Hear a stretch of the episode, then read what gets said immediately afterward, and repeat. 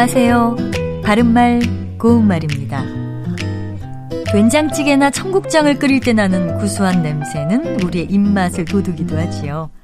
냄새란 코로 맡을 수 있는 온갖 기운을 뜻하는데 냄새 중에서도 꽃이나 향, 향수 따위에서 나는 좋은 냄새를 향기라고 해서 꽃향기라든지 진한 커피 향기와 같이 표현합니다.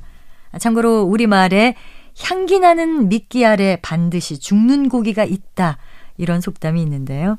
이것은 마음을 끄는 꼬임에 걸려들어서 죽는 줄도 모르고 덤벼들지 말라고 경계하는 말입니다. 이 냄새와 관련된 표현 중에 내음이라는 것도 있습니다.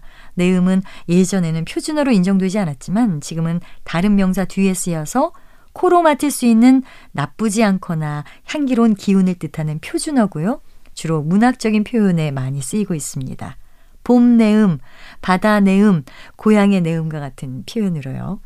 이뿐만 아니라 나뭇잎이란 동요에 보면 포플러 이파리는 작은 손바닥 이런 가사가 있습니다. 여기서 이파리는 나무나 풀에 살아있는 하나하나의 잎을 가리키는 말로 잎사귀와 비슷한 뜻입니다.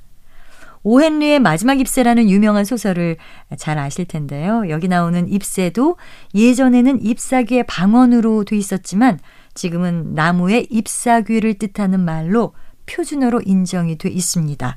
그리고 주로 문학적인 표현에 많이 씁니다.